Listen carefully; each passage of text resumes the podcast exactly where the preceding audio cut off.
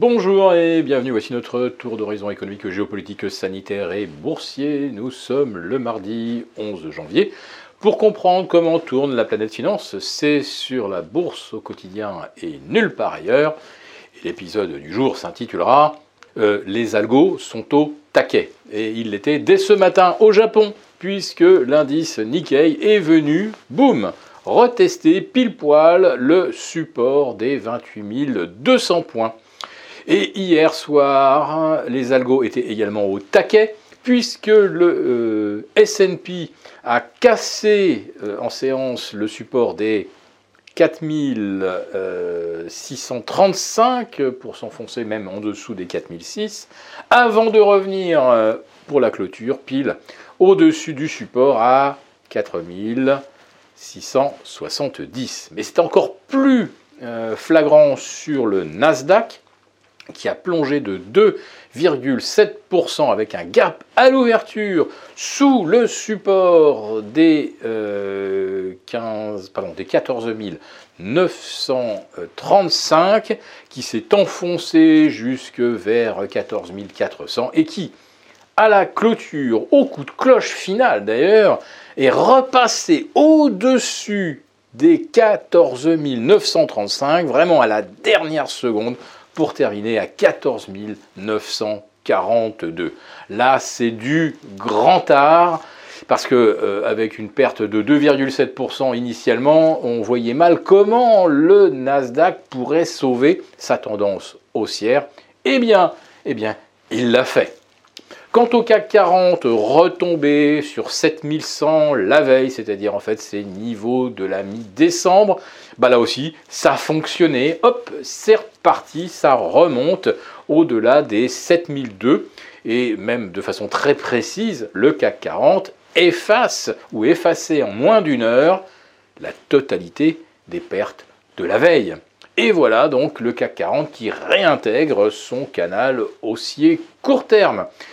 CAC 40, donc il faut le signaler, euh, surperforme de façon assez spectaculaire les indices américains depuis le début de l'année. Hein, puisque le Nasdaq hier, il affichait plus de 5% de baisse, et le CAC 40, bon an, mal an, euh, était pratiquement à l'équilibre euh, depuis le 1er janvier. Donc il y avait un différentiel de 5% entre le CAC et le Nasdaq. Ce n'est quand même pas un, scénario banal. Alors est-ce que les algos fonctionnent également sur le marché obligataire? Eh bien a priori, oui, ça marche aussi. Là aussi, les algos sont au taquet puisque euh, le T-bond américain est allé chercher 1,80. Ah, oups, on venait de déborder les plus hauts de mars 2021. On était au plus haut depuis janvier 2020. Et puis, eh ben, au lieu d'accélérer au-delà des 1,78, on est revenu on est revenu sagement vers 1,77 hier soir, normal, il y avait du risk off à Wall Street, et maintenant on revient vers 1,75.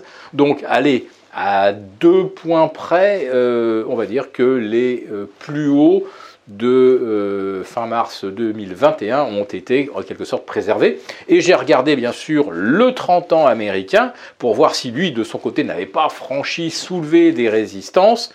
Eh bien non, il n'est pas passé au-delà de 2,12. En fait, il aurait même fallu qu'il déborde les 2,20 pour euh, euh, valider un scénario donc d'accélération à la hausse sur, sur les taux longs.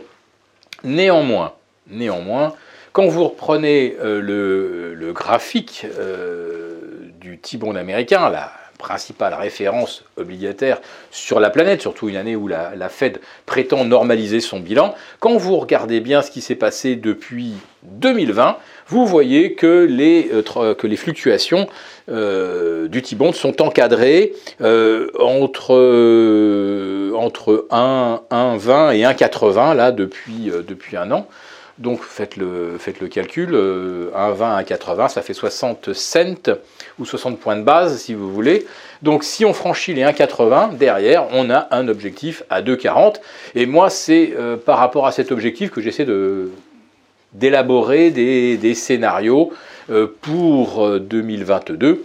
Et ces scénarios, justement, je les évoque dans notre premier numéro annuel de la lettre les, Affranchis. Alors, sans vous dévoiler le contenu, j'ai quand même pu observer que du côté des matières premières, il n'y a pour l'instant rien qui indique qu'on soit sur le point de, voir un retournement. Voilà. Euh, pense que vous avez compris que euh, si les matières premières ne se tassent pas, euh, l'inflation non plus ne va pas se tasser. Autrement dit, les hausses de taux de la Fed vont rester en proportion complètement négligeable en quelque sorte. si vous avez 6,5% d'inflation et que vous avez des taux à 1% à la fin de l'année, euh, ça ne fait rien. Euh, par contre, si vous avez euh, une inflation à 3% et des taux à 3,5%, là évidemment, ça change la donne. Mais on sait tous que la Fed ou la BCE ne peuvent même pas monter les taux, allez, on va dire au-delà de 1,5%, sans que ça risque de faire claquer les marchés, exploser toutes les bulles financières que les banques centrales gonflent depuis 2009 et à plus forte raison depuis mars 2020. Voilà.